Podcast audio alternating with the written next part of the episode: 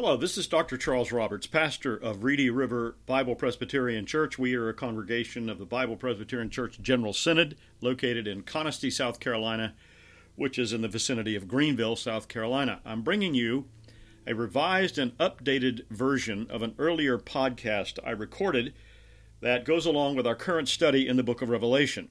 I had previously uploaded a podcast here to Sermon Audio relating to a reading list or recommended reading regarding commentaries and studies in the book of Revelation. Uh, based on some input and feedback that I've received from that podcast, I have removed that one and I am replacing it with this one, which is much shorter and I think more concise and hopefully as more helpful. Um, I'd like to begin by suggesting that one of the finest resources that you can use in a summary way well, actually, there are going to be two that I'll recommend in a summary way, one more extensive than the other.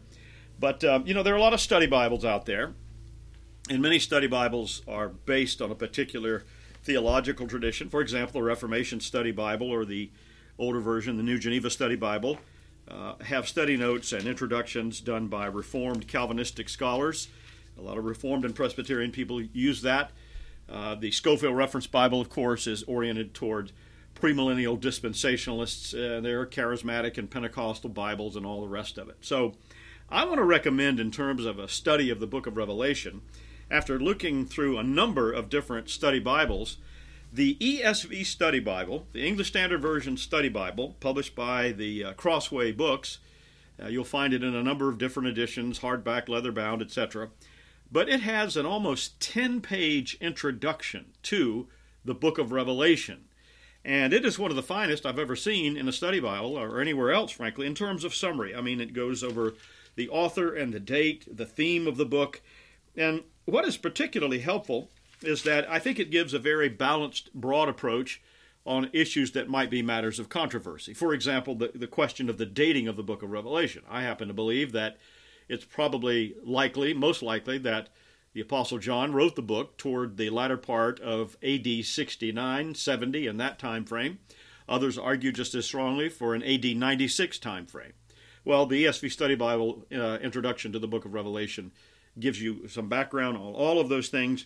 And then, in terms of the various schools of thought about approaching the book of Revelation, I mentioned in a previous podcast on the preliminary matters, the futurist the historicalist or historicist, the idealist, and the preterist.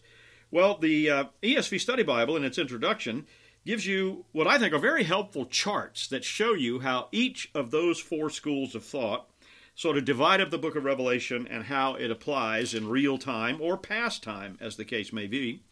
And then, of course, it also has a separate section on the different millennial views. Now, I haven't said anything about that in any of my discussions to this point, but, you know, most people are aware of the premillennial, the postmillennial, uh, the amillennial uh, views of the book of Revelation, and this goes into all of those.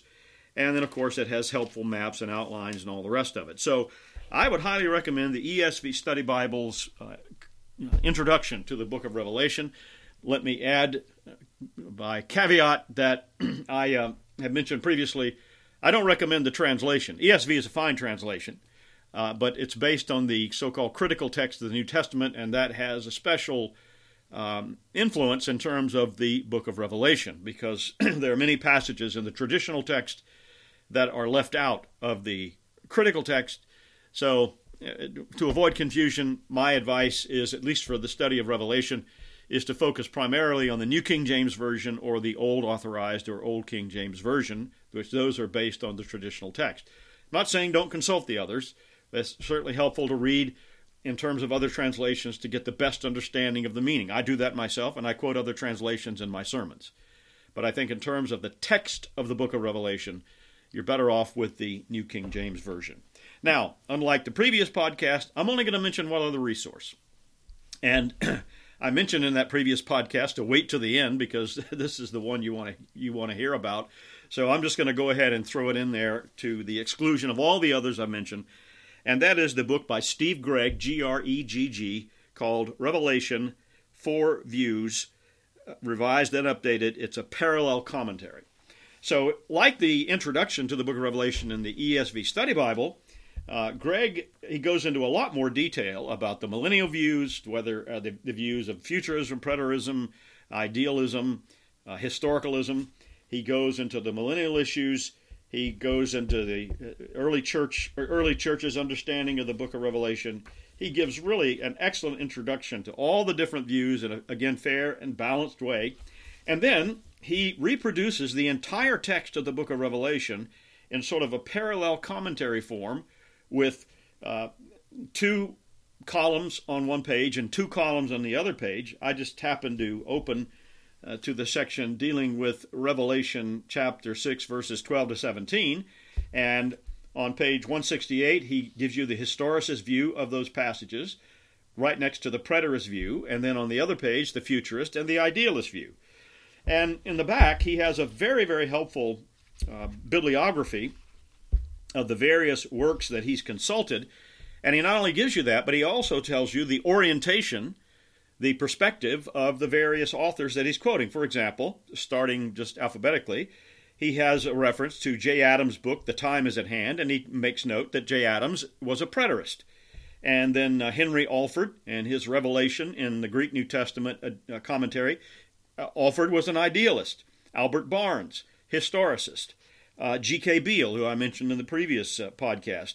He lists him as idealist and late date preterist. So this is a really remarkable resource in terms of having a one volume commentary on the book of Revelation that gives you all the perspectives of just about every chapter and verse and does so in a very effective and summary way. You might think a book like this would comprise, uh, comprise many volumes and would be hundreds of thousands of pages, but actually, it's just a little over 600 pages long in the paperback edition, and it was published by Thomas Nelson. And Gregg uses, conveniently, the New King James as the base translation um, of his study. And I think I can't think of a better one-volume edition to have that gives you everything you'd want to know about the different perspectives. Again, it's in a somewhat summary way. If you want something more in depth, then there are resources that you can probably discover on your own. But I highly encourage you to consult these things in terms of your own study in the book of Revelation and also our current study at our church as we are going through the book. Uh, not, again, chapter by chapter and verse by verse, but you know, dipping in at various places, and that's why I've called it studies in rather than through the book of Revelation. I hope these recommend- recommendations will be helpful to you. And if you have any questions, uh, please you can get in touch with us through our sermon audio page. I'll be glad to answer them. And until next time, may God bless you.